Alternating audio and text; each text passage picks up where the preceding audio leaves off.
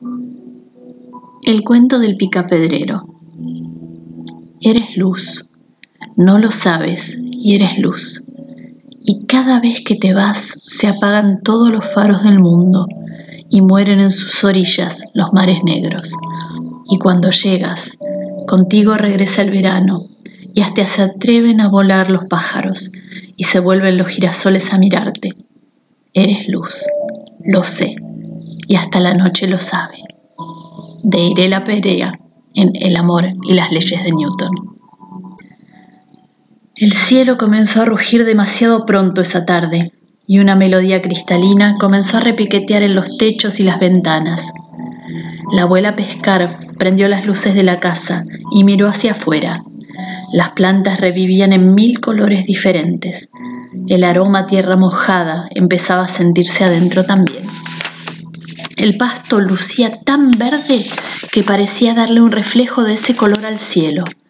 Pero la abuela sabía que eso no significaba más que una cosa, tormenta. Sería una tarde difícil. Martín y Benji no querían dormir la siesta. Los truenos los asustaban mucho. Pescar dejó entonces que Alex y Maxi los entretuvieran jugando a la pelota en la cocina por un rato, mientras ella terminaba unas vueltas de su tejido. Los chicos estaban mirando la tele, cuando de pronto un rayo partió el cielo a la mitad.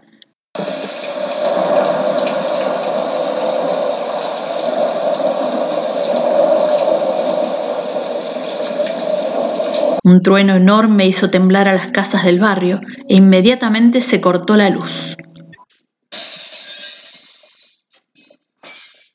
Un pelotazo y la caramelera de la abuela se desparramó por la cocina, dejando el piso regado de vidrios y dulces. ¡Quietos todos! gritó Margarita, y sin perder tiempo comenzó a barrer una vez más. Los chicos se quedaron inmóviles. Nunca veían enojada a la abuela, y eso los asombró más que la fuerza de la tormenta. El silencio y los seis pares de ojos clavados en ella la hicieron reír. no pasa nada, es que no quiero que se lastimen. Vamos a ver qué podemos salvar de acá. Una tarde así merece que la endulcemos con algo. El cielo se puso oscuro como si fuera de noche. La abuela Pescar encendió un farolito y un par de velas. A ninguno le gustaba la oscuridad, así que se juntaron todos en el pequeño comedor. A Alex y Maxi se les ocurrió hacer sombras chinescas, hasta que un lobo apareció en la pared, haciendo que los pequeños empezaran a llorar. A ver, a ver, ¿alguien conoce una palabra muy difícil de pronunciar, pero que sea interesante?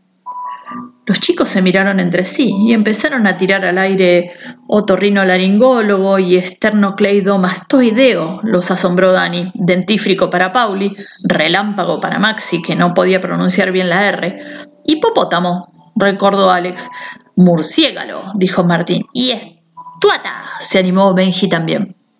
Bravo, los animó la abuela.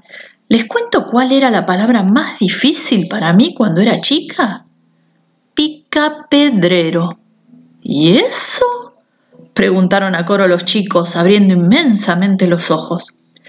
Un picapedrero es alguien que tiene que picar piedras. Otro trueno interrumpió la explicación de la abuela mientras todos se sobresaltaban y los pequeños empezaron a llorar. Tranquilos, ahora vamos a jugar. ¿Entendieron qué es un picapedrero? preguntó la abuela Margarita. Los chicos asintieron. Entonces ahora, entre todos, vamos a inventar un cuento con todas estas palabras difíciles. A ver, yo empiezo. Había una vez un hombre que se llamaba Pedro y decidió ser picapedrero. No quería juntar muchas piedras, solo quería practicar porque quería hacer una... A ver, Benji, ¿cuál era tu palabra?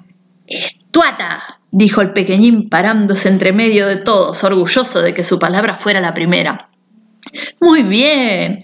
Pedro quería hacer una estatua. Pero no contó con que ese día estaba pronosticado lluvia, mejor dicho, tormenta, como hoy. El aire se empezó a sentir caliente y el cielo se puso de un gris verdoso y la abuela señaló a Maxi para que continuara y aunque se puso pálido por un momento, se animó. Un relámpago iluminó todo el cielo, justo a tiempo para que Pedro lograra ver que detrás de las piedras había una caverna. Ahí se metió para protegerse de la lluvia, que en ese momento era feroz. Por suerte, siempre llevaba una linterna en el bolsillo de su pantalón.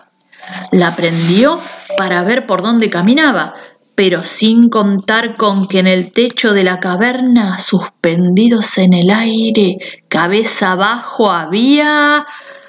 Tres murciélagos enojados, dijo Martín entre las risas de todos. Eso, siguió la abuela a pescar.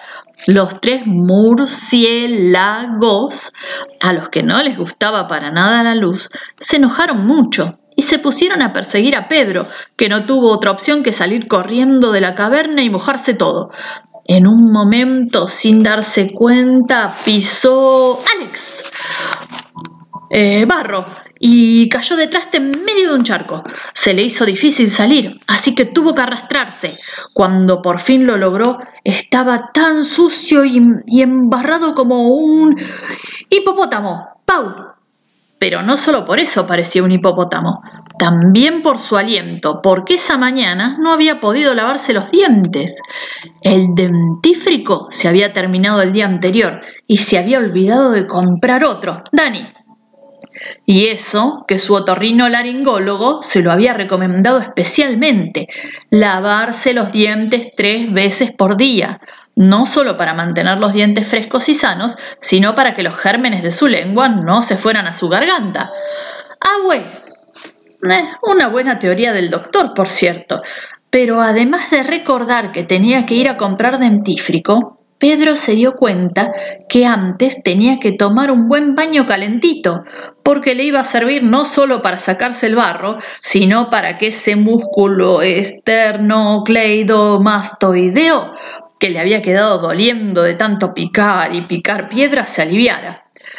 Por un par de días seguramente iba a tener que dejar de trabajar para cumplir su sueño, pero eso le serviría para pensar si no había otra forma menos dolorosa de practicar para crear su estatua soñada. Porque no importan los obstáculos de la vida, si hay un sueño por cumplir, aunque lo posterguemos, siempre habrá algo que nos recordará que lo tenemos pendiente y de una forma u otra volveremos a él para realizarlo y brindar lo mejor de nosotros al mundo. Como si los ángeles la hubieran escuchado y hubieran sonreído al escuchar el final del cuento, un rayo de sol iluminó la casa y al grito de ¡Busquemos el arco iris! salieron todos a disfrutar de las últimas gotas de lluvia que les regaló esa tarde.